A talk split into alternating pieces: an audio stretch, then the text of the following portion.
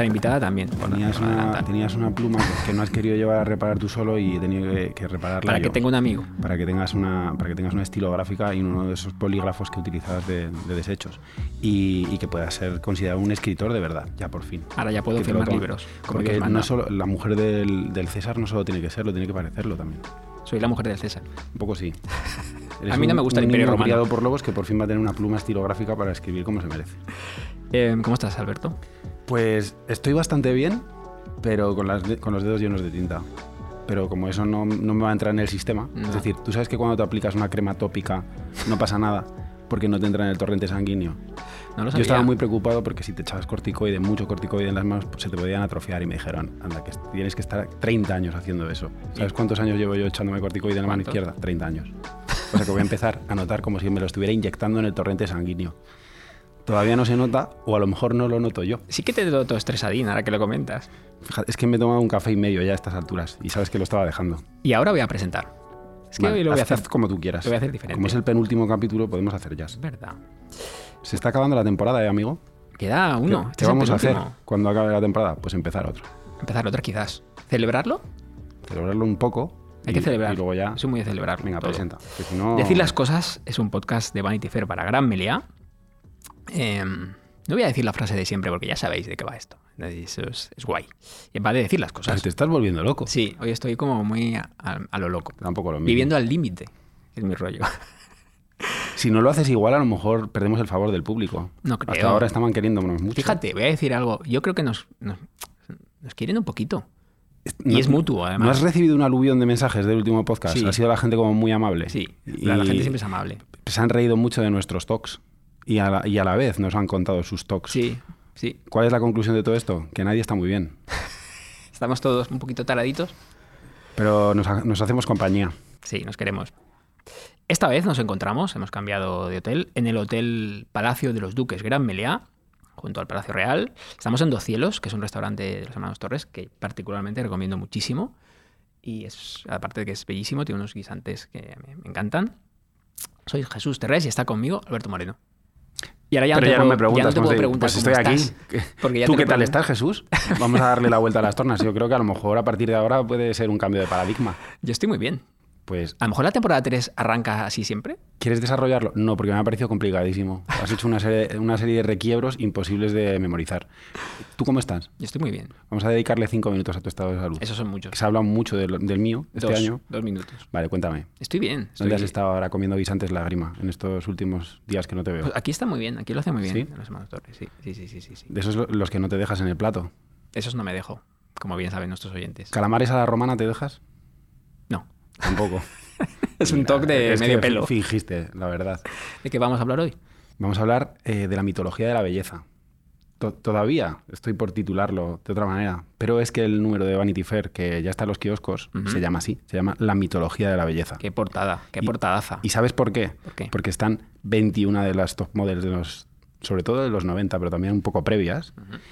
Y hemos hecho un, un portfolio, un despliegue gigantesco con los compañeros de Francia e Italia, en, en un portfolio que ha hecho, han hecho Luigi y Django a lo largo de todo el año y han charlado con, con estas modelos y hemos estado conversando sobre qué es la belleza, cuál era el concepto que teníamos antes y cuál es el que tenemos ahora, que es un poco distinto. Y Porque eso nos lo fijamos vamos en a otras cosas. desarrollar hoy. ¿Con, Sí, ¿sabes con quién lo vamos a ¿con desarrollar? quién? Bueno, ya lo sé, porque está aquí y la estoy viendo. Ya, pero déjame un poco de teatralidad. Vale. Con, Eugenia Silva, que ha venido a contarnos cómo era esa época y cómo sigue siendo y cómo lo percibe desde dentro. ¿Cómo estás, Eugenia? ¿Qué tal? Oye, muchas gracias por venir otra vez. Gracias a vosotros. Es que no- nos gusta a veces cuando no somos eh, quizá las mayores autoridades para hablarlo, decirle a quien sí lo es, cuéntanos eh, cómo fue aquella locura, eh, aquella suspensión de la realidad. Creasteis un mundo de fantasía entre muchas fotógrafas, fotógrafos, modelos. Eh, era un mundo como de sueños. Desde cuando veíamos las revistas nos hacíais soñar.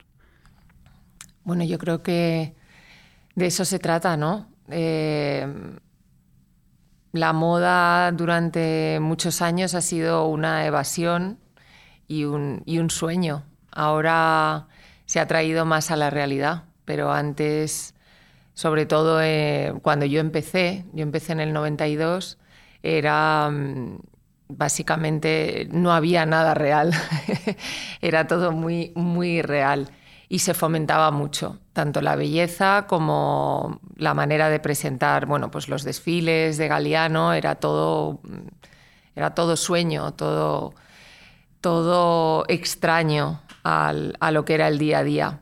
Ahora sí, ahora ha cambiado la cosa y el, concepto de, de moda y de belleza se ha ampliado, menos mal, y se ha democratizado pero, pero bueno, fueron unos años que hasta que apareció Kate Moss con su novio Mario Sorrenti y con Corinne Day, eh, era, bueno, pues una belleza muy, muy real y muy, y muy especial. Y esas chicas, muchas de ellas están en tu portada. Sí, y de alguna manera reescribir la historia a mí me, cuesta. El, hecho de decir que, lo que antes se hacía estaba mal y ahora lo sabemos hacer mejor, yo estoy seguro de que también se, se intentará reescribir el, año 2023 porque hay muchas cosas en las que nos seguimos equivocando. Quizá lo, tóxico, lo malo que tenía aquello es que era muy poco inclusivo, que es, aquella aspiracionalidad hablaba de, una sola vertiente en cuanto a, a canon de belleza, de que nos creíamos diversos porque estaban Iman y Naomi Campbell y en toda Bueno, había más, ¿eh? O sea, no... De esta portada, la gente que trascendió realmente, ah, al, final hemos metido pocas porque hemos ido a por los nombres. Eh, para el gran público, a lo mejor de las 21 son conocidas 16, 17, pero es verdad que ahora mismo hay un esfuerzo activo por, por, la diversidad que antes no había. Una pregunta muy tonta, que tengo, tengo, que hacerla, porque siempre que se habla de esa época se habla mucho de las carpetas, ¿no? claro. De que de, tú que estabas en las carpetas de los demás, ¿tú tenías una carpeta con alguien forrado? Yo tenía Sito Pons. Me encanta. Pero qué bonito. Eh, tenía motos. tan recóndito tenía... Yo tenía un videojuego de Sito Pons de dinámica. tenía, eh, no sé, eh, covers de, de, libros. O sea, yo era un poco random. No, la verdad es que no tenía modelos. Tenía un poco de todo. Tenía desde algún libro que me gustaba, que lo recortaba y me hacía una carpeta, hasta, pues ya te digo, motos a, no sé, ¿Tú a quién fotógrafos tenías? de ¿Tú a quién tenías, Alberto? Necesito saber qué había en tu carpeta. Tú seguramente la guardes. Yo, yo las guardo, porque no tiro nada. Tenía, tenía eh, en tercero de EBUP, tenía modelos. Eh, Estas modelos que me gustaban, ahora... sobre, todo, sobre todo actrices. Me gustaba mucho Neve Campbell, eh, Drew Barrymore, gente así, pero eran fotogramas de películas, no era nada exagerado. Y al año siguiente en COU ya como me volví mucho más adulto y, lo forré con, fotos de la NBA. Había muchas de Michael Jordan. Pero era básicamente la gente que te hacía soñar de distintas maneras, sí, ¿no? Claro que sí. Eh, yo quiero preguntarte, Eugenio, ya que te tengo aquí, ¿qué se siente al haber sido carpeta de gente? ¿Se sentía poder? ¿Qué se sentía? Yo la verdad no estaba muy ni estoy pendiente de, no sé, tampoco me daba mucha cuenta. Vivía en un universo paralelo, debía de ser, porque eh, a mis amigos y mis compañeros de clase y de universidad no, o sea, les daba exactamente igual, es que no me prestaban absolutamente nada atención en ese sentido. Yo empecé a trabajar a los 16 y yo iba a un colegio en Toledo eh, de monjas, a las carmelitas, y, y la verdad es que les daba gané el Look of the Year, de donde salieron muchas de esas chicas de, la portada, y volví como si nada. O sea, no había un cambio especial.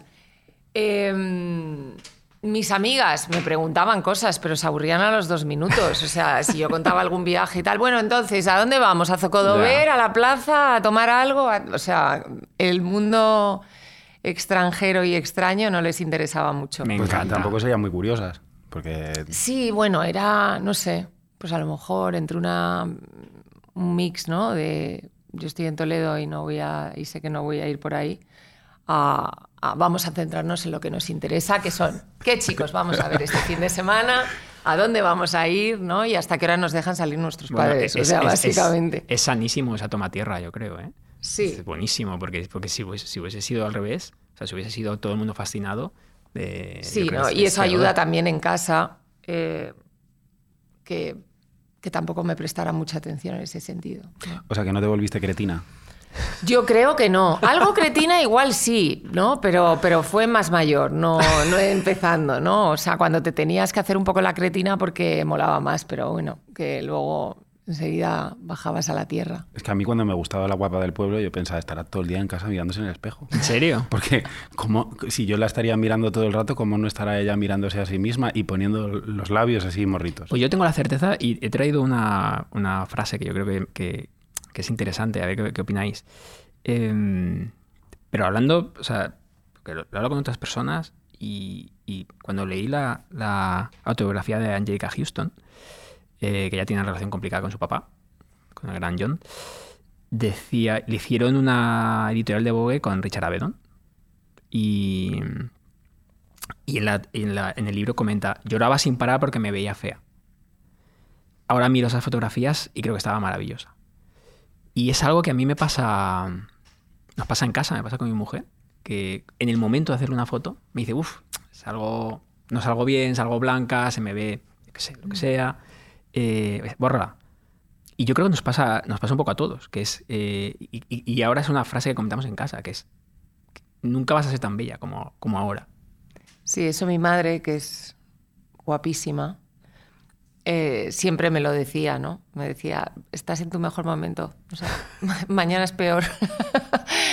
pero, pero yo creo que, no sé, a mí es que como el paso del tiempo en sí, en la belleza, no me da miedo, a mí lo que me da miedo es el paso del tiempo en, en, en el físico, ¿no? En, el, en, en la salud, en, en, lo que me rodea, en las personas que me rodean. Eh, me preocupo más de estar bien por, por salud y por estar bien y por tengo hijos pequeños y por tener fuerza y energía y poder hacer todo y, y querer llegar a todo que en si en cómo estoy ahora y en cómo estaré dentro de cinco años, ¿no? Dentro de eh, siempre, y no olvidémonos que yo vivo Mm. mm, de mi cara, de mi físico, eh, llevo viviendo 30 años de ello y soy muy consciente que lo tengo que cuidar y lo tengo que proteger, pero, pero no hasta un extremo eh, de volverme loca. O sea, me, me parece mucho más interesante el, y el- lo que me gusta y estoy aprendiendo mucho ahora es cómo, bueno, pues cómo con el paso de los años seguir manteniendo lo de fuera, pero que lo de dentro esté lo más sano posible. ¿no? Entonces, eso, a mí eso me parece mucho más interesante. Y sobre lo de, lo de eh, Angélica Houston y que, que comentabas, yo, por ejemplo, en casa en Formentera no tengo un espejo. ¿No? Tengo unos espejos que me puso Luis Gallus y mi amigo, el decorador, muy pequeños, ¿no? De- en cuanto a enfrente del lavabo, y son los únicos que tengo.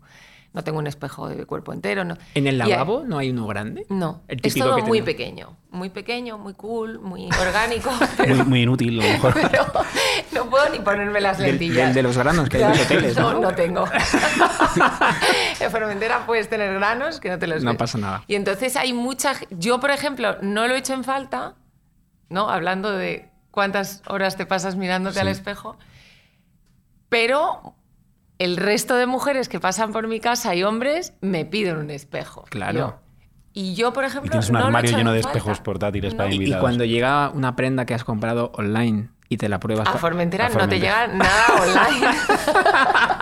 ¿Sabes que en Formentera a mí me dijeron que no fuera? Porque si ibas en motocicleta y te caías y te rompías una pierna, has- hasta que llegaba el helicóptero morías. bueno, ahora hay hospital. Por eso a mí me pasó hace dos años, el año de no la pandemia, me dijeron no vayas a Formentera porque con lo hipocondríaco que tú eres morirás. Ya, te da un algo. es muy bonita. Pero, morirás en un sitio muy bonito. Irías arrastrándote con tu piernecita rota hasta que llegaras a Que algún no, que sitio. ahora hay hospital. Entonces me informaron mal y no hice el fact-checking. Eh, Eugenia, tú cuando te diste, ganaste el Look of the Year, pero en algún momento dijiste, yo me puedo ganar la vida con esto. Lo viste como una ventaja. eh, pensaste que a lo mejor podías caer en un abismo de autocomplacencia. No me lo, no le di tantas vueltas. Eh, la verdad es que no le di vueltas a, la situación. Se me presentó así. Eh, yo tenía muchísimas ganas de, salir y de ver mundo y me lo planteé como un, una posibilidad y un, y un billete de avión a conocer otra, otra vida que no era la que yo tenía, que me encantaba ¿eh? y estaba fenomenal. No era como mis compañeras, a lo mejor, pues de otros países que, que oye, salían escapando de una situación espantosa. Lo mío no. Lo mío yo vivía muy confortablemente con mi familia. Y, bueno, fue para mí eso, más que más, no me planteé nada más que el, que el querer conocer y ver y, viajar. Entonces dije, pues es, es perfecto se me trastocaron un poco los planes, yo quería estudiar arquitectura, al final estudié otra cosa para compatibilizar, pero no fue nada, o sea, no, fue, no lo medité más allá de eso. Eh, creo que la cuestión es que me, me, fui rodeando de gente que me fue aconsejando muy bien y entonces pues me ayudaron a que mi momento que era solo para escape de, de mi bueno pues de mi colegio y de la universidad eh, que, me ayudase a crecer como persona. Que, que, sano suena, Eugenia. Es que he tenido una carrera muy sana. Digo emocionalmente, ah, digo emocionalmente, suena como muy... No he tenido ningún, ningún drama ni ninguna situación desagradable. He tenido un, no sé, muy bonito todo. ¿Qué pasa cuando, porque a ti te pasará también seguro, eh, cuando porque todos hay días que nos levantamos y dices, uff, qué desastre. Tú no, porque a lo mejor no tienes espejos, entonces. Pero cuando te levantas en Madrid y tienes una, sesión de trabajo y, y, Aquí en Madrid sí tengo espejos. Vale. ¿Y te ves horrible? ¿Cuadrados o redondos? Tengo espejos mm, grandes y mm, amplios para poder ver, porque como ya te decía, no veo bien. ¿Qué pasa cuando te ves terrible, horrible? Uno de, uno de esos días. Es que créeme, o me puedes creer o no, pero no le presto tanta atención al tema. O sea, hoy he llegado con la cara que me dice Alberto, pero ¿qué tienes en la cara azul? O sea, y porque se me ha salido una pluma que veo que, para vosotros también. Nos hemos destintado gemelos. es tradición y no me he mirado al espejo antes de venir a reunirme con unas personas tan encantadoras que se fijan tanto en el físico. Pues es que venía con unos pegotes de tinta por el cuello y le digo, mira, esto es como cuando Brad Pitt en California se intentó desfigurar. Vamos a hablar de la belleza y ha venido aquí de... No le funcionó. Está fingiendo. ¿Había, ¿Había, competitividad? ¿Había, ¿Había pullas en ese grupo que, que parecía un reality show, según lo cuentas? Eh, era un mi vida era un reality show total y ojalá hubiera tenido yo bueno más capacidad para grabar hacer fotos mm, no sé porque valdría oro ahora mismo había como putaditas de instituto eh, bueno, había siempre, nunca escondíamos los zapatos en los desfiles ni nada de eso, pero sí que había piques en plan de quién abría, quién cerraba el desfile, porque eso era lo importante. No llegamos a showgirls, ¿no? no. Al nivel era muy, no sé, la verdad es que eran, tengo las mismas amigas que tenía entonces, las sigo teniendo ahora. ¿Había alguna que fuera unánimemente venerada, que dijerais, esta es la mejor de entre todas nosotras? Bueno, la más admirada. Eh, Madame Linda Evangelista siempre, siempre fue la primera y yo solo he coincidido con ella una vez, que fue en un desfile de Galeano, que ella luego ya no hizo ninguno más. O sea, se decidió ¿Por qué esa unanimidad? Pues yo creo que era en número de portadas de Vogue Italia, eso entraba mucho en valor. Era Franca y Steven, pero, pero sobre todo era que como Steven te cogiese por banda, pues te hacías todo. Entonces era el número de portadas de Vogue Italia, te daba tu estatus. Era más o menos el cómo lo podíamos medir. Qué bueno, qué interesante. Decía, bueno, ella era conocida porque no salía por menos de 10.000 dólares de la cama y, en unas declaraciones recientes que ha tenido una cura de humildad, porque ella, pues por la dictadura del gran público, podemos a lo mejor establecer que, que se ha hecho una serie de intervenciones y ahora mismo ha hecho declaraciones sobre ellas. Y en la portada de Vogue UK, y en la última que ha hecho Edward Enninfur, en la que aparece con, con otras tres de las top models, decía que la, la, belleza de ella ahora la estaba sujetando con, con una serie de costuras y de, y de plásticos. Y, y, esta cura de humildad. Qué poderoso el símbolo. A la vez, eh, esa autoconsciencia hace que se retracte o se, arrepienta de decisiones pasadas y en el fondo, con esa veneración, con esa idealización, con esa aspiracionalidad que, vivimos en aquella burbuja, muchas veces pensamos, bueno, si no hubiera querido que no lo hubiera hecho, pero, pero esa presión que, que empuja al abismo, eh, de alguna manera la sociedad tiene que, pagar sus pecados por eso. O sea, somos un poco culpables todos de eso, de que ella esté ahí, en ese puesto. Bueno, es que esos cánones de belleza de los 90 que, que se supone que, bueno, que existían y que, y que son reconocidos, ¿no? Unos arquetipos de belleza que había durante esos años em, eran de una manera, pero ahora, o sea, la deformidad que causa la cirugía plástica eh, puede ser eh, algo paralelo, ¿no? Y, relacionable. O sea, que allí en esa época a lo mejor pues todos queríamos eh, la cinturita de Claudia Schiffer o las piernas de Jasmine Gori o tal, pero ahora eh, queremos otro tipo de cosas y nos hacen recurrir a la cirugía estética para tener ese otro canon de belleza. Entonces, eh, es como decías antes, que no todo, no todo es malo, no todo en el pasado del mundo de la moda es malo, porque ahora mismo también se cometen errores y en aquella época también había una inclusión distinta, ¿no? O sea que em, yo no creo que, o sea, que Linda, Linda en ese momento era la, el máximo exponente de triunfo y de top model y, Linda ha pasado mucho, durante, ¿sabes? Ha pasado muchos años, o sea, no se ha quedado estancada en los 90 y todo se lo ha hecho en los 90 y todos los procesos eh, de cirugía se los ha hecho en esa época, se los ha hecho ahora. Ha seguido viviendo. o sea que ahora también hay, eh, hay mucha inclusión, pero también hay una, bueno, pues esa presión, ¿no? y encima nos dan más medios porque nos dan más posibilidades para hacerte más tratamientos. Ah, ya antes era una cosa más elitista, ahora se los precios eh, bajan a la calle. No sé, yo creo que es complicado. Y de hecho ahora, yo, fíjate que sí que es cierto que en de cierta forma el mundo de ahora es mejor, en muchos sentidos, pero también estamos mucho más expuestos todos. O sea, es como esa, esa dictadura nos afecta a todos, mucho más que antes. bueno, si queremos, ¿no? somos libres de poner fotos en Instagram o no ponerlas. Puedes irte a un bosque y a vivir como un... Tengo amigos del colegio que viven totalmente ajenos a esta burbuja y me parece muy sano. Ellos no, ellos no, los encuentras en, No son adictos a la belleza como tú. Eh, yo quiero abrir un melón que nos ha abierto esta temporada y mira que estás de celebración. Tienes un libro que se llama Buscaba la belleza. Sí. Entonces... Eh, tú has tenido que reflexionar mucho sobre mm. esto. Eh, puede ser la belleza física en la que nos hemos centrado hasta ahora, pero también una, una, determinada manera de mirar el mundo, ¿no? Y yo creo que en esa mirada tuya hay muchas veces belleza.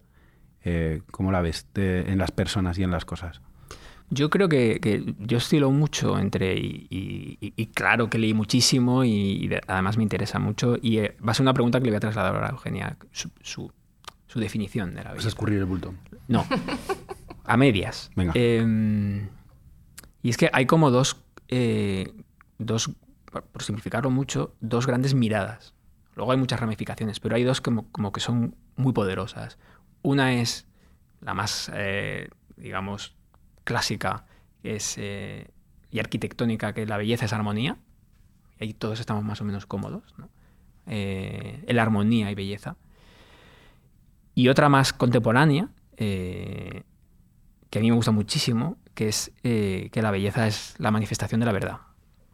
Y donde hay verdad hay belleza. Y por lo tanto, donde hay mentira, no puede haberla. y eso cobija mucho, pues yo qué sé, el wabi sabi japonés, eh, la madera arrugada, la piel con sus eh, con su envejecimiento. Entonces, esa idea de asociar belleza y verdad yo creo que es la más emocional y a mí, a mí es la que yo es con la que más eh, cómodo me siento y que lo aplico a las personas. Una persona de, de verdad es, bella porque, porque no, no, tiene una agenda, no esconde nada, no, no, trata de engañarte. ¿no? Y mm, es una definición menos plástica y más, ¿no? más de forma de estar forma de mirar.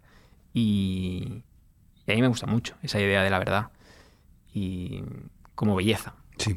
Como autenticidad. No ha escurrido el bulto. No, no, está, bien. Ahora le ibas a dirigir la, pregunta a ¿qué Eugenia. ¿Qué es para ti la belleza? Para mí, que me considero amante de la belleza, porque busco, como hablabas, ¿no? la mm. belleza en, en cualquier cosa. Y además como con una visión un poco fotográfica de, ello. eh, para mí claramente es la individualidad. Y definitivamente ahí entra dentro la verdad.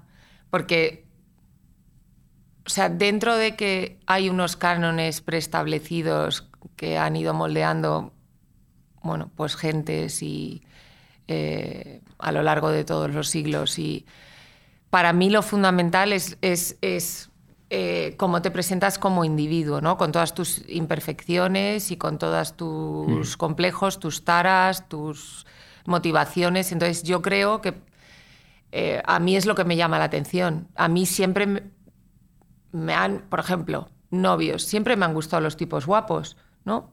Pero también me han gustado los muy feos o los medio feos. ¿Quién dice que son feos? O sea, a lo mejor con una inteligencia tan bestial, con un- una seguridad en sí mismos, con una eh, simpáticos, con un atractivo innato. O sea, para mí la belleza es el individuo y siempre le voy a dar un chance, una oportunidad a que me demuestre que es bello. Y yo creo que ahí entra la, Mm, la verdad. Porque siempre...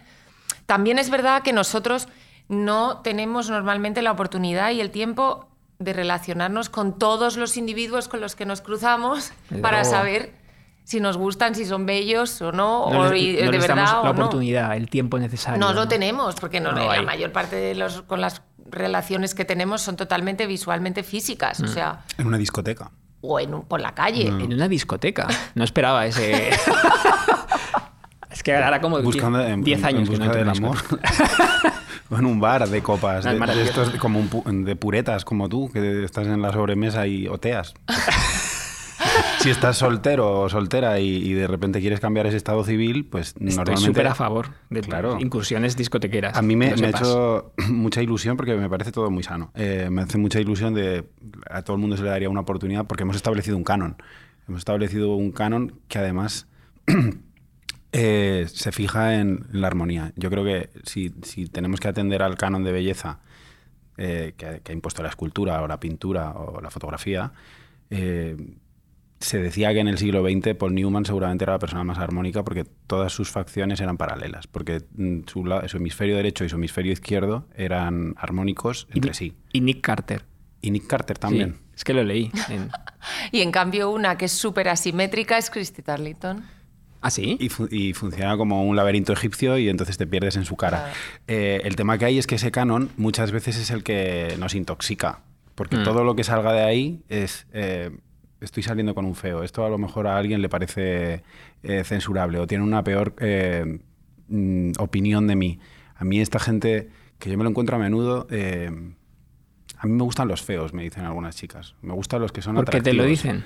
No lo sé muy bien. Es una conversación íntima que se establece eres- y no estamos o sea, teniendo un cortejo romántico ni nada. Digo, No eres entonces yo exact- no podría eres tener exactamente una ¿Y quién armónico. personalidad- dice Ahora que te o sea, ¿dónde, ¿dónde ponemos el parámetro del feo? ¿no? Sí, pero me, me- ¿dónde ponemos el parámetro del feo? Estoy incluido y además, eh, quiero decir, nos sube la- eh, las posibilidades a todos. Si, si de repente te pasaba como en el Instituto Americano de las Películas, eh, que la jefa de animadora se iba con el capitán del equipo, toda esa eugenesia te dejaba fuera. Pero, Pero, en, y en el la momento cantidad de posibilidades que hay fuera en de ese- esa eugenesia ese es fuera es maravilloso. en el, en el momento, Eso es lo divertido. en el momento en el que todas las demás decían, no, no, a mí me gustan los simpáticos, pues entonces te pones el club de la comedia y te empiezas a aprender un montón de chistes. Y ahí de repente ves una vía de acceso. Pero no todo el mundo puede ser Paul Newman. Antes te voy a... No, qué guapo es Paul Newman, joder, es que las cosas como son. Eh, te voy a preguntar tu idea de la belleza, pero antes voy a recordar que decir, que decir las cosas es un podcast de Vanity Fair para Gran Melea. Lo voy a decir ahora, que nace una idea poderosa. No tenemos tiempo que perder, Le has dado toda la vuelta a la tortilla eh, como la cara de Christy Turlington. como un calcetín. Eh, sí. ¿Cuándo la vamos a decir? Las cosas importantes. Os vamos a decir eh, en este capítulo y en el que viene, que son los únicos que nos quedan de esta temporada, Pero- y, y ojalá nos renueven. Tienes el ojo derecho un poquito más grande que el izquierdo, Pues entonces le gustaría a las chicas más bohemias de la como pandilla. Christy Tarlington. Sí. Es que a mí me gustan los que tienen un ojo un poco más raro. Eh, ¿Tenéis algún defecto que os haya eh, incapacitado en la vida? Algo que dijerais. Estás mm, en la mesa equivocada, amigo. ¿Algún complejo? Nada, ¿no? Eh, free complejos, people, aquí Euge- todos. Eugenia. no, no, free complejos no. Tú ten en cuenta ¿Algo que confesable? yo... Algo muy conf- cosas muy confesables. Yo mm, yo crecí con un parche en el ojo y gafas. Pero qué Un maravilla. parche en ¿Hay el ojo, fotos? como Jack Sparrow. Sí, porque tengo un ojo vago y mm, con lo cual eso me dio, o sea, tú imagínate, bueno, pues la mayor parte de tu infancia Mm. eh, crecer con un parche y gafas eh, de bastante grosor. Mm. Entonces, eh, que podía haber, no sé, hundido mi autoestima. Pero es como para Pero- protagonizar nunca me han besado. Y entonces en la última escena Pero te quitas mucho. las gafas y de repente te llevas a... parche. Pero no, mucho la verdad es que me dio, mm, bueno, pues te buscas la vida, ¿no? Y me dio herramientas para, para tener otra, otra actitud delante de, Para ser la simpática. de mi clase, claro. Y la verdad es que, bueno, pues eh, eso me ha acompañado siempre, ¿no? Siempre tendré un parche, porque al final Claro. el parche va, va cambiando de concepto. Los, nuestros oyentes no lo están viendo, pero ha, venido sin parche. O sea, no, no llevas No, ya no parche. llevo parche. Todavía. Yo tenía complejo con la nariz. Ahora me acabo de acordar, no me acordaba, porque la tengo muy chata y a mí me gustaban las, las narices como mangulosas, así, como la de Eugenia o la de, yo qué sé, eh, Alain Delon. Las narices así que son como un ángulo, como un... O sea, hay gente acomplejada por narices que puede, cortar y un, tú todo que puede cortar un folio con su nariz. Nadie está a gusto con lo que tiene. A veces, desgraciadamente, pero esto es aplicable a tantas cosas, no solo a la estética, deseamos lo que no tenemos, ¿no? Yo Eh, estoy encantada, ¿eh? La Menos verdad. Eugenia, que Yo no, yo no cambio nada. pues ya está. A mí, a mí, a mí un macarra me, me partió la, la nariz a los 21 en, ¿En una, serio? en una discoteca. Es que vas mucho a discotecas, querido. Pero, a ver, sitios de baile. Yo todo, yo todo lo llamo discotecas. Yo todo lo llamo discotecas. Cuando, cuando vas a un... ya no sé si hay discotecas. ¿Hay discotecas? ¿En, en Formentera hay discotecas? Mm, no yo, sé. yo- yo a Fortuny lo llamo discoteca. Es un sitio donde entras y hay música Es y una te dan copas. Es una discoteca. Un sitio de- ¿Bailas? sitios de copas. Hombre, pero claro. Yo creo que bailar es discoteca. Yo ¿no? creo que. Bar no se baila, a no ser que... Yo no bailo. Yo creo que soy el que más baila de los tres aquí.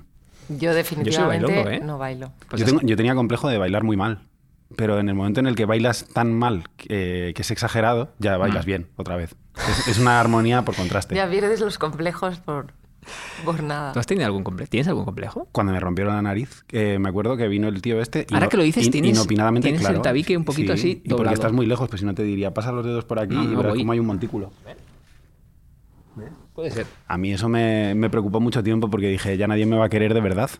Y, y, y me, dieron, me dieron- Es que todo fue como una Oye, película ¿por qué- de, Imanol? Uribe. ¿Por Me te- pegaron una buena pegó? hostia. Algo harías. Te- Os juro que no, porque además estaba súper sereno. ¿Había mujeres de por medio? Había una mujer de por medio. Ah, como en todo gran que me dijo, protégeme, que era amiga mía. Me Mm. dijo, estos tipos eh, son muy mal encarados y quieren ligar conmigo y, y, por favor haz que eres mi novio. Acabas de elevar tu marca personal en decir las cosas, te diré. Porque... Pero, pero entonces llegó este tipo y, y quería ligar con ella a, a través de mí. O sea, pasándome, pasándome por delante. Entonces llegaron entre dos y me dijeron una serie de cosas y Feas. uno de ellos me pegó un cabezazo de repente. Y yo me fui al, al baño a mirarme y le preguntaba a mis amigos, ¿me han dejado como Bardem? ¿Me han dejado como Bardem? o sea, me la han hundido eh, porque sabía que ahí podía haber no vuelta atrás y, y- y estaba sangrando porque salían chorros. Llegué a mi casa a las 6 de la mañana ¿Seguiste? ¿A qué hora fue eso? ¿Fue No, a las no. 3? Eh, y estuviste toda la noche bailando. No, no, no, no, ya chaparon el garito y, Ah. y me fui. Pero, pero cuando llegué a casa le dije a mi padre, ¿me llevas a urgencias, papá? Dice, "T- todas estas cosas por las que te preocupabas, decías que no me juntara con mala gente, todas han cristalizado en esta noche, todo ha pasado hoy. Digo, ¿me puedes llevar a urgencias? Eh, y te prometo no salir en una semana. Y me dijo, sí, vamos para allá. Y entonces el, el señor que me la intentó enderezar me dijo, está en, en raíz tierna. Es- una rotura en raíz tierna y no te la puedo arreglar. ¿Te Digo- acuerdas? Digo, tira lo que tengas que tirar para no dejarme como Bardem. Y me dijo, no puedo hacer nada. Ven dentro de tres años y te la rompo y te la pongo bien. ¿Y lo hizo? Y no, no lo hizo. No No fuiste. No fui. fuiste. Ahí, ahí me quedé, porque me dejé de acomplejar. Porque en aquella época sí me importaba, pero ahora me da un poco igual. Ahora solo quiero caerle bien a la gente por simpático.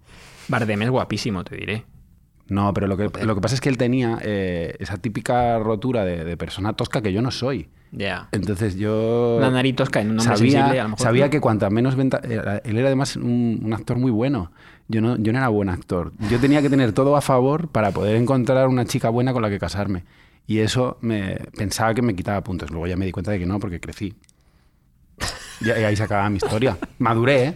No es bueno darse cuenta como sociedad y como individuo que ya la belleza no, no hace falta. ¿Sabes lo que me decía mi madre? No te vas a ¿Sabe- escapar de la pregunta de tu idea de la belleza, ¿eh? Que Ah, mi idea de la belleza. Sí, sí, se ha quedado ahí. No nos olvidamos. esta belleza que es un poco tóxica, que, que es de Canon, eh, es un poco a- en cuanto a la armonía ósea, que es eh, Robin Wright en La Princesa Prometida. Eh, pero eso es en cuanto a canon de belleza. Yo la belleza la encuentro... Es lo que te preguntaba antes. Para mí la belleza está en la mirada. Está en encontrarte cosas en las que otros no se fijan. Y para eso escribir poesía o, o incluso escribir cosas normales, eh, a mí me gusta detectarla ahí. Y, y si yo me tengo que fijar en algo es en que la persona empate contigo. O sea, para mí la belleza está en la gente que es Virgo. eh, Porque Virgo con Tauro siempre funciona. Entonces yo no me fijo en su aspecto. Que signo ¿Sabe? eres? Yo, yo me voy entonces. Yo también. ¿Qué signo eres? Capricornio. Nos vamos todos de aquí, de la sala. Pero es que no todo el mundo tiene que ser los mejores amigos. Ya, Podemos no. seguir hablando de cosas aunque no seamos tan Y compatibles. no pasa nada. Te diré que tu idea eh, es justo la opuesta eh, a nuestra querida Maite Sebastián, porque mm, Le gusta lo picasiano. no, que- el tema está en que, voy a ponerme así un poco eh, capullo pedante, eh, la idea de Platón de la belleza, sí, claro, como investigué tanto, es que la belleza radica en las ideas. Eh, y Pero es que las Virgo tienen unas ideas que flipas. Sí, y la, la oposición, digamos, es que la belleza solo está en quien mira, no en el objeto. Y que es tu, que es tu visión, ¿no? Es quien mira aporta la belleza, ¿no? Al objeto. Es, es, y es... O sea que Platón me daba la razón. No, no te he entendido bien. Me parece bastante accurate lo que decía, ¿no? Sí, absolutamente. ¿Qué puertas puede abrir y qué puertas puede cerrar la belleza? A a Brad Pitt no le dieron el Oscar durante 20 años porque era demasiado guapo. A lo mejor a veces no os toman en serio. Eugenio. Sigue siendo bastante guapo. Sí, ¿verdad? Sí. ¿Sabéis lo que dijo el tío? ¿Sabéis lo que dijo en una entrevista hace muy poco? Mm. Le dijeron, ¿qué haces para mantenerte tan guapo? Que tiene 60 años casi el tío, ¿eh?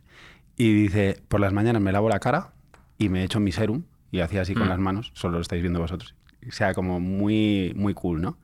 Y dice, y por las noches me lavo la cara y me echo mi serum Y ya está. y ya está. ¿Dijo la marca? Dijo- Es suya. Tiene una línea de belleza. ¿En serio? Sí. ¿En serio? Sí. Y hace vino también. Pues hace esas dos en la- en la. Toscana. Hace O sea- cremas y vinos. O sea, si queréis pareceros a Brad Pitt, compraros su serum. No. Yo creo que va al gimnasio, pero llámame loco. A lo mejor tiene gimnasio en casa. Sí. Por lo tanto, él no va al gimnasio. Está ya en el gimnasio. Pero, pero él ha tenido que pelear ¿Tendrá con- espejos contra Pitt en casa? muchos... Seguro que sí. No sé, yo creo que tiene unas casas increíbles porque le encanta la arquitectura. De verdad, eres arquitecto, ¿no? Estudia arquitectura. Mm. Yo no sé si es ar- yo no sé si ha estudiado, pero alguien le firmará los proyectos y él los diseña. A mí me gusta pensar que no es perfecto. Pero él tuvo que cortarse el pelo él mismo en, en Seven. En- Uh, qué, ca- pro- qué problema. No, pero, pero venía a hacer El Río de la Vida, venía a hacer eh, películas en las que se había explotado muchísimo su físico y, y es uno de los mejores actores de su generación. Independientemente de, de todos estos beneficios que ha tenido a la hora de, de ir a castings y que le hayan tenido muy en cuenta, eh, si quería ser considerado no solo un actor taquillero, sino un actor de prestigio, ha tenido que, que enfeecerse. O sea, me da poquísima pena, lo siento. O sea, Ya, pero eso es, lo, eso es lo que diría una persona cínica. O sea, que, que la fealdad sea una desventaja lo consideramos eh, un problema. O la fealdad o, no ser muy agraciado. Pero que la belleza sea un problema para no, te- no acceder a cosas para que no te tomen en serio, también lo es. hubo una, una, mm, un rodaje de decir las cosas hace poquito en el que dijiste una cosa eh, y, y que la he ido, se- seguido pensando y es que em, tu hijo es muy guapo. Y eso yo lo confirmo. Dices tú. Lo digo y lo es. Pues Es mira. y tiene un pelo precioso y es muy salado, además, ¿no? Tiene Sí, como... Es medio andaluz. Por parte de madre. Esa es la parte simpática, ¿no? Claro. Em, y tú como comentaste que, que esa belleza en, en- en- en niños muy pequeños ya ejerce influencia. Pero yo creo que más bien en las abuelas del grupo. O sea, que, que le prestan mucha atención y que te lo dicen. O te dicen, es tan guapo que parece una niña. Y yo digo, no sé qué hacer con esta información realmente. Pero, pero sí que de alguna manera te abre puertas. eh, te hace que te presten más atención. Además, no dejas de tomártelo como un piropo hacia ti, incluso. Dices, Hacia ti, hacia el padre, claro. un poco. bueno, hacia, hacia la colectividad que, que- que cuida de él, que ejerce su tutela. De, es guapo, pues qué suerte, ¿no? Eh, a- a- yo preferiría que, sobre todas las cosas, que fuera buena persona. Y, y- y a eso es lo que le educas. Pero si de repente pff, eso le hace ahorrarse 5 o 6 o 15 jornadas de lágrimas porque no se sabe reconocer en el espejo o porque no está a gusto con cómo es o, Mm. o lo que sea. Bienvenido si, sea si eso le quita algún trauma, fenomenal. De todo lo demás, pues a lo mejor eh, puede ligar 1,2 veces más que una persona promedio y eso le puede llegar a hacer feliz, quizá. Yo, cuantas más ventajas competitivas tenga, mejor. Pero desde luego le estoy educando para que eso no le importe nada. Sí, lo, lo que pasa, y ahora preguntamos a Eugenia, es, em, claro, en, la, en el mundo contemporáneo, que la influencia o no que pueda tener la belleza en una persona, es, como que cuesta más decirlo, ¿no? Como, pre- prefiero a alguien guapo que no. Es como... tiene como cierto tal. Eso no nos pasa con los objetos. O sea, yo prefiero los objetos bellos a los que no son bellos. Y busco la belleza en un sofá y en una lámpara. Y en Ya, un- pero, las, pero hay gente a la que no le gusta la misma lámpara que a ti. Desde luego, desde luego. Pero no, no pasa nada por buscar la belleza No. abiertamente. O sea, E- Ejerce una, ejerce una fascinación. Exacto. Es decir, hay, Mm. hay gente que dices, tiene los ojos tan claros que podría perderme en ellos. Eso no es un. eh, eso juntado con una nariz eh, eh, extravagante y con, otra serie de rasgos poco armónicos, pues a lo mejor no dice mucho, pero te podrías perder en esos ojos. Y tú, esa persona, te sientes hipnotizado para lo que te tenga que contar, que es su mensaje, que es lo que te trae, y que es eh, el, verdadero contenido, no el continente, para que ese mensaje llegue antes. O que te quedes embelesado por una melena rubísima. Y por eso hay un montón de anuncios de, champús, porque queremos conseguir la melena sedosa de Emma Stone. E- esas cosas hacen que, que la comunicación sea más fluida o que lleguemos a esa persona de una manera. Son atajos. Eh, Bueno, sí, lo que, lo que decíamos antes, ¿no? Que tenemos, hay veces que tenemos tan poco tiempo para, para Mm. presentarnos, ¿no? Que sí, solamente lo que vemos En las al discotecas, sí. ¿Eh? en las discotecas. En las discotecas. ta- tampoco pasa nada por juzgar a un libro por su portada, ¿no? O sea, lo hacemos todos. O sea, yo creo que lo que hay que, hablando de los hijos, lo que hay que, lo que tenemos que, que recalcar y es lo que siempre me han enseñado a mí espero poder pasarlo, aunque la educación es algo que luego nunca sabes cómo te va a salir, porque tú crees que lo estás haciendo fenomenal, pero luego no sabemos cómo se va a desarrollar. Es que es gratuito, o sea, que, que te lo han dado gratuitamente. Ya. O sea, que no has hecho nada para merecerlo, ni, ni para tenerlo, ni. Entonces, bueno, pues si lo sabes aprovechar, esas, esa dote que te dan de repente, fenomenal. Pero teniendo en cuenta que puedes aparecer en cualquier momento, eh, que con el paso de los años desaparece y que. Y eso, y que no has hecho nada para merecerlo. Partiendo de esa base, haz lo que quieras con ello, ¿no? Siempre. Yo creo que es, es- esa mirada es interesante. Es un, es un regalo, ¿no? Claro. Para quien le, le caiga. Mi mayor ambición en la vida es. o- ¿Ser o bello? obsesión es no ser gilipollas. es verdad. Eso te lo he leído. Esto, esto me, me pasa muchísimo. O sea, la percepción que la gente esté teniendo de mí, o parte del secreto de que yo pueda llegar a algunas personas y soy un comunicador, es no parecerles gilipollas. Y todos los pasos que yo doy a lo largo del día ¿Son para eso? es para que no, para que no suceda. Entonces, creo que, que la belleza, por eso te, te preguntaba Eugenio al principio, en algún momento te hiciste cretina. O sea, eso, ese, esa ventaja competitiva puede hacer que te, quizá, y no conozco a nadie que me pueda dar la, la prueba fehaciente, pero sí que hay mucha mitología escrita alrededor, es te puedes relajar en cualquier otra faceta, puedes dejar de cultivar la mente, puedes dejar de ser una persona piadosa, puedes dejar de tener en cuenta a los demás y te puedes convertir en un tirano, porque esto es lo que nos ha dibujado la literatura. Es decir, gente muy bella, muy altiva, muy arrogante y que piensa que todo el mundo está a su servicio. En el momento en el que tú pierdes la piedad y en el momento en el que piensas que, que eres mejor que los demás, eh, por, el, por el ideal de, de Esparta. O sea, en Esparta tiraban a los que, que eran deformes por un acantilado, porque querían una raza superior. Eh, en el momento en el que tú no estás dándole oportunidades a todo y al final todo está en nuestras ideas, es cuando te das cuenta que la belleza es un elemento tóxico. Y ahora mismo se está borrando todo eso de la ecuación para que lo que tenemos en el interior me da un poco de risa y me, y me genera un poco de, de desacuerdo el, el hecho de decir que todos somos bellos por dentro. Yo creo que no.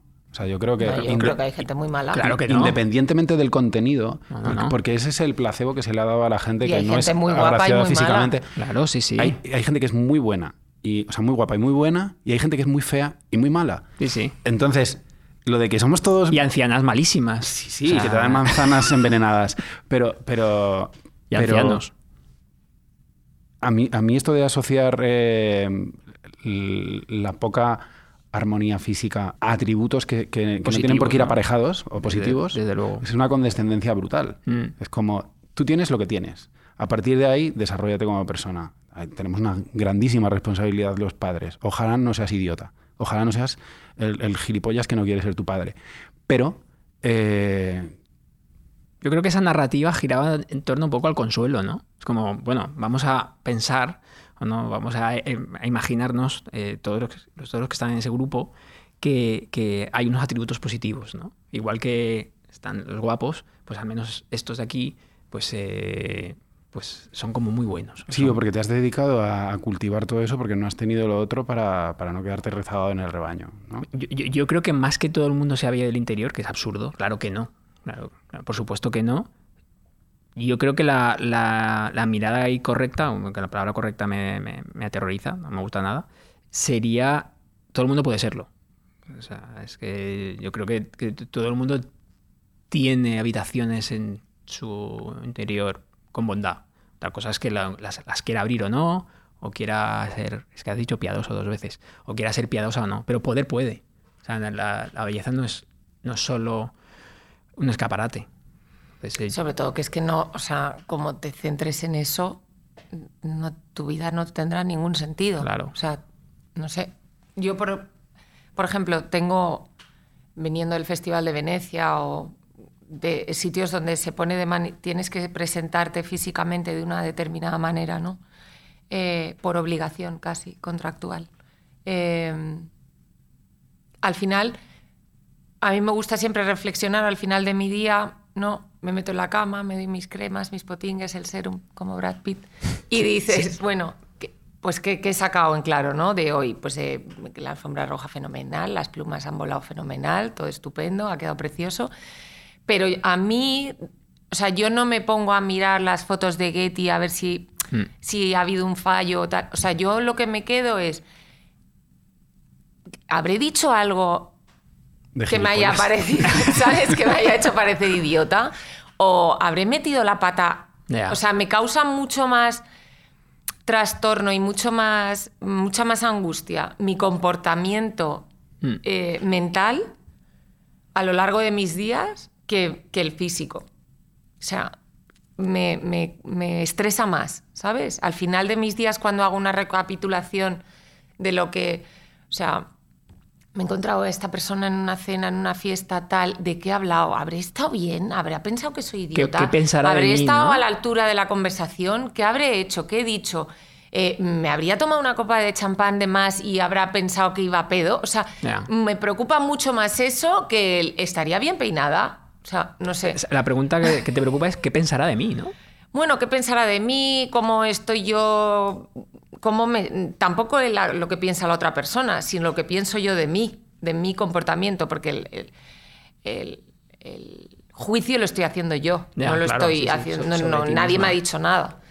O sea que para yo soy exigente no en cuanto, y es lo que pretendo transmitirle a mis hijos y a las personas que me rodean, en que, en que o sea, que sí, que fenomenal. Si eres alto, guapo, estupendo. ¿Quién lo dice? ¿Quién no? Para alguien lo serás, para alguien no. Pero que lo que te importe de verdad es que vaya todo acompañado de una, bueno, de cualidades invisibles, porque, y eso es lo que, pero es lo que yo practico en mí misma también. O sea, que me preguntaba si se me habían abierto muchas puertas o cerrado por el físico. Yo creo que, que, que a mí personalmente me gusta eh, me gusta mucho la palabra elegante más que mm. bello o... Porque elegante, todo el mundo piensa que es ponerte un vestido estupendo, ¿no?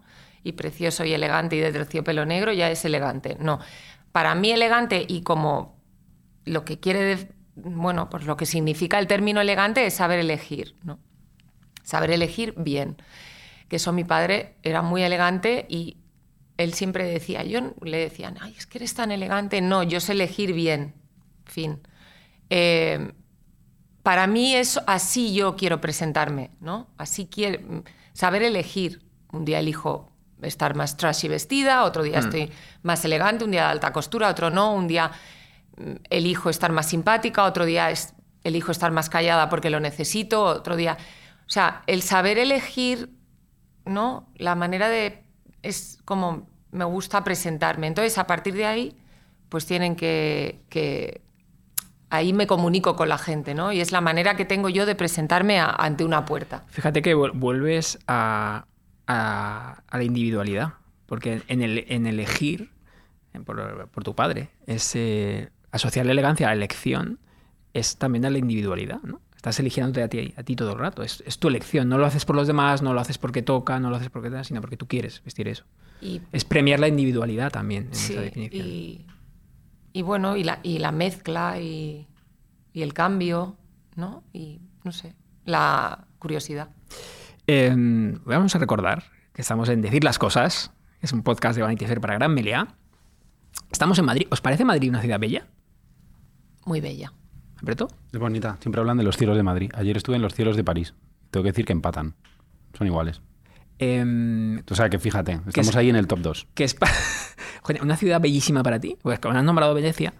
A mí eh, Venecia me encanta. Quizás sea la ciudad más ¿Sí? bella que... Sí, para mí. ¿Y para ti? No tiene los cielos de Madrid ni de París. Pero Bueno, tiene unos es- cielos es, un bastante es un poco cielos de transitar. A mí me parece muy romántica. Más que París. Sí. París tiene como todo. Tiene como... Y la torre Tiene esa bohemia, no sé. No, lo digo porque hay, hay en la pregunta de las ciudades, hay quienes eligen eh, ciudades que tienen una belleza más decadente, como Venecia, Lisboa, Buenos Aires, cosas así.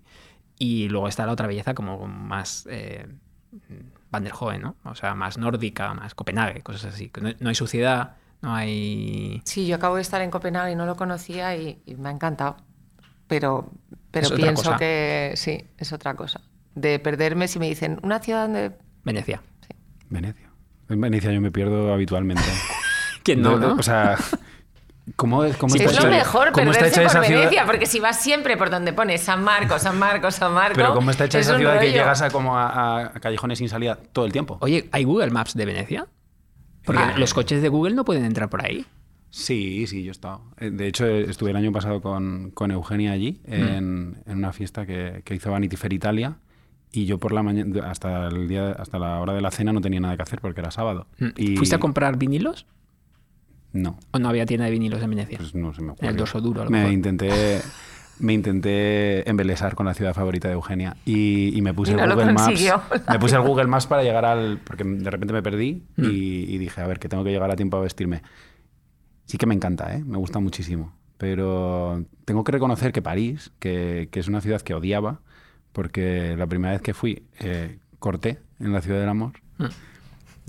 A partir- Cortaste con, tu- con la con la persona chica con la que iba. Y fuimos cinco días y en el segundo ya habíamos cortado. Entonces, a, ¿Y ver, qué a ver cómo remontas eso. Pues, es como si fuéramos amigos, pero amigos que se llevan mal. Y teníamos que ver Notre Dame por primera A mí me vez pasó en y, Venecia. y nos odiábamos. en en serio. Mm. Pero Venecia es considerada la ciudad de los canales, no la ciudad del amor. No, para mucha gente Venecia es la ciudad del amor también. O sea, oficialmente es París. pero París es la ciudad de la luz y del amor y tiene Ya, unos cielos pero, que flipas. pero ¿y luego qué hacéis con esa persona con la que os... Es que porque no aguantáis a dejaros un poquito hasta que acabe el viaje? Por- Pues por- mira, porque se puso insoportable. se- Solo por la inconveniencia de tener que compartir habitación de hotel Y luego- habiendo acabado el amor. Había acabado y, y pusimos como una toalla entre medias para que nadie ¿En tuviera serio? tentaciones. No, sí. Pero se, se pone la almohada, no la toalla. La almohada se- Ah, bueno, claro. Entonces tienes tortícolis o tienes que tener tres almohadas. Hay carta de almohadas. Es que no sé qué tiene que ver esto con el contenido O tienes budget para cogerte otra habitación de hotel. Ahí estamos. Era un estudiante muy humilde. Tiene que, haber- claro, tiene que haber habitaciones libres. Mi atributo no era ni la belleza ni el dinero Difícil en aquella en- época. y luego tuve que volver un montón de veces por trabajo y decía, ¿pueden, por favor, eh, echarme limón en esta herida? Eh, que es la ciudad donde yo más he sufrido, pero al final me he reconciliado con ella. Y ya París me, me gusta mucho. Yo lo odiaba, ¿eh? Yo vivía allí y lo pasaba. O sea, era desde que salía por la puerta de casa una pelea con el panadero, el del supermercado, el taxista. Siempre estaban de mal humor, me, me reñían por todo, todo se hacía mal. Son una, una especie única, los parisinos. Dejémoslo ahí, en especie Yo siempre he única. pensado que, que, que La Bella y la Bestia está eh, hecha en Francia, ¿no? O sea, que el... el- Bueno, el, ¿cómo se llama? Dicen Marie y las baguettes el, al principio. el- el supuesto guapo. Tiene un nombre muy Eh, francés. Gastón. Gastón. Sí, bueno, pues entonces eh, podemos establecer que la Bella y la Bestia está en Francia. Es que no, En un nunca, había visto la geolocalización en Borgoña. el, en el cuento. Pero ahí todos están como muy contentos, cantan todo el rato sin parar. Sí, es verdad. No parecen estos parisinos de los que tú hablas. ¿Cómo se llama la tétera? Eh, no lo sé. El cangrejo se llamaba Sebastián, pero, sí, pero eso de la sirenita. no tiene que ver, ¿no? Eh, tengo una pregunta que querías saber, porque es un cliché, pero los clichés de, de hoy son las verdades universales del mañana y al revés. Eh, dicen que la gente que, que tuvo la belleza más cerca es la que más le cuesta el paso del tiempo. Eh, y yo quiero seguir estableciendo que quien no vea a Eugenia sigue siendo una persona guapísima, pero eh, a lo mejor en algún momento, como decía tu madre, eh, a lo mejor a los 21 años te, te veías mejor. Esto cuesta más que alguien que no haya sido un exponente de la belleza. Yo siempre, o sea, yo siempre digo que, que, mm, mi preocupación por la, por mi belleza eh, viene dada en cuanto a la cantidad de veces que estoy enfrente de una cámara a lo largo de una semana. O sea, mm, claramente. Si yo no tuviera que presentarme cada día, mm, bueno, pues eh, para presentar unos productos de belleza o para hablar de belleza o para eh, contar sobre la belleza, eh, yo la verdad es que no sé si me preocuparía. No te lo puedo decir. Ahora me preocupa lo que, te lo que os comentaba antes, me preocupa más el paso del tiempo, con lo que conlleva el paso del tiempo, que con lo que afecte a, a mi belleza. Sí que es verdad que es o sea, es que no se puede hacer nada. O sea, es inevitable. Con lo cual yo creo que sí que hay que... O sea, a mí me preocupa en tanto cuanto que me cuido, me hago mis faciales, eh, bueno, pues me tiño el pelo, me, o sea, las cosas normales de una persona de 47 años que se dedica a esto. Pero eh, también lo veo como algo totalmente, bueno, pues eso, inevitable. Es que no, la otra opción no me gusta nada, con lo cual... Envi- envidio y admiro tu paz mental, Eugenia. Desde luego, eres un yogi. De- No, no, ya me gustaría, ya me gustaría. Yo tengo un profesor de yoga en Formentera que se llama Yanis, que, que cuando tengo mucho, mucho en la cabeza le llamo, y aunque sea la me- primera media hora nos la pasamos hablando por la paz que me transmite, pero, eh, pero no, no, es simplemente que soy muy realista, nada más. Bueno, yo creo sí. que no, mm, yo creo que es más eso, que, que, tenga, que tener paz mental, que, que me noto bastante poca paz mental. o sea, ¿Yanis tendrá espejos en casa? pues no lo sé. Es muy guapo él, así como muy Joder, hippie y tal, ¿Qué pero no creo que pasa tenga en ningún espejo. Es como Australia, que todo el mundo bueno, sí. sale bello. Es griego él, ¿eh? Alberto, yo, te, yo te lo tengo que decir. Yo te veo, te conozco hace años, tú estás más bello ahora que hace 10 años. Te diré. Porque me he hecho serum. Y hay veces que tengo un mal día y me he hecho el doble de serum. El de Brad Pitt. No, uno que tengo que no quiero hacer publicidad ahora. Es un bote rojo. Pero me he hecho, me he hecho una buena gota en cada dedo y me he hecho en cada moflete. Y me, y me noto un fulgor ¿Y, y distinto. la barba? ¿No te, ¿No te incomoda a la hora de ponerte cremas? Es que no me he hecho en la barba. No. No. Porque lo que hay debajo de la ¿Hidratante no barba te no, lo ve nadie. ¿Eh? Hidratante. No me puedo echar. Hay aceites. Porque sea tópico. que barba. traspasan la sí, barba. hay aceites. Pero No luego se queda como pringoso a lo mejor. No lo sé, ¿eh? Tampoco, a, mí, a mí tampoco me importa mucho. Pero quería incidir en una cosa que has dicho, así como desapercibida y que me ha gustado mucho. Es, eh, tengo 47 años. Hasta hace poco, o incluso sigue pasando, es como, no, no, es de mala educación preguntarle la edad a una mujer. Pero si en cualquier sitio ah, ponen Eugenia Sí. Silva en cualquier artículo, Eugenia Silva, coma, 47 años. O sea, tú Pero hablas no- de no George eres- Soros, no eres ajena. 95 No años. eres o sea, ajena a ¿por este qué a hecho. George Soros no le ponen la edad y a Eugenia Silva le ponen la edad todo el, modo, todo el tiempo? Estoy totalmente de acuerdo. A mí hay gente a la que le he preguntado en una entrevista cuando la estoy transcribiendo porque pongo lugar de procedencia y edad. eh, por favor, ¿me puedes decir cuántos años tienes? No, no quiero que se sepa. Porque te puede cerrar algún tipo de puertas. Bueno, en los currículums ahora que a mí me llegan para la oficina no me ponen nunca la edad. ¿En serio? Sí, nada. Ni foto. Fuera. Ni foto, ¿no? Foto algunas, al- sí. Fotos sí, Pero ¿no? más que nada porque si te lo encuentras en alguna parte, pues saber que, que le has entrevistado, tal, pero no, no, no, no, no lo pone nunca.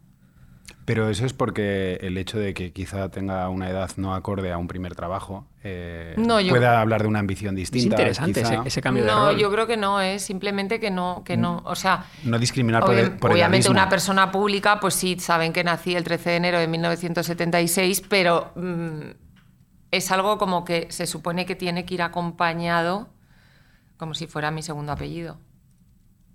Cuando no, mm, o sea, que Pero- yo fenomenal, que yo lo digo y los tengo y estupendamente, pero pero, no- que no me define. Sí, que no- tampoco. no, no debería Hombre, ser no define a nadie, pero si habéis oído esto de mm, no preguntes la edad a una Mm, mujer sí, que, sí, es, que mal educado. Mm, sí, sí. Como si el hecho de ser más mayor le restara algún tipo de, de ventaja. Es algo que hay que quitarse también. esa- o sea, ese, es- es- Bueno, yo creo que Demi ahí ha hecho much- un favor a muchas mujeres, ¿no? Cuando se casó con Aston Catcher y se llevó al guapetón que era como 18 años más joven y tal. O sea, yo creo que ha habido un cambio de, bueno, no sé, que ha- yo creo que Romper la baraja, ¿no?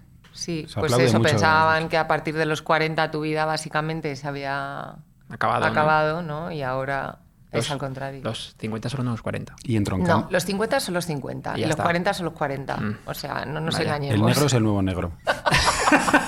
El sushi es el nuevo Es sushi. revolucionario, ¿eh? el negro sea el nuevo negro.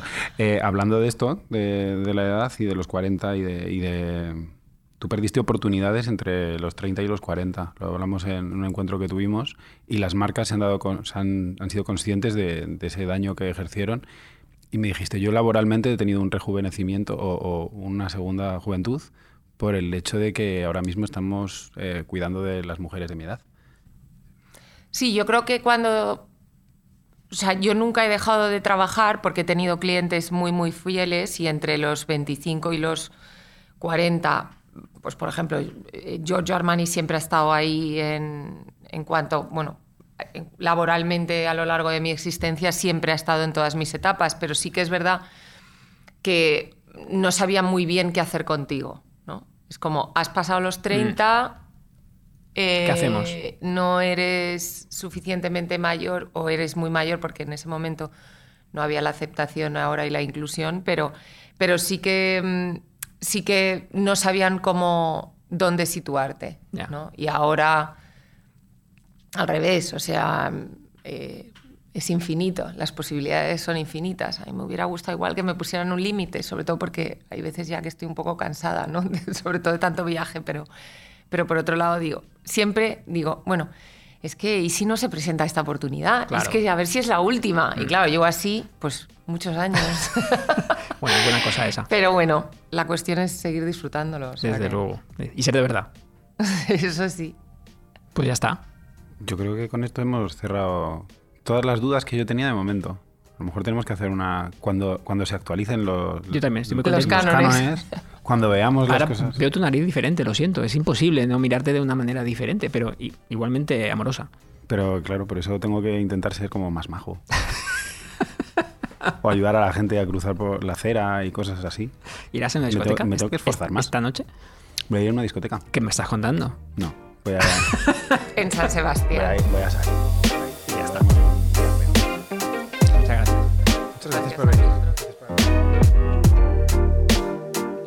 Decir las cosas con Jesús Terrés y Alberto Moreno. Un podcast de Gran Meliá by Vanity Fair.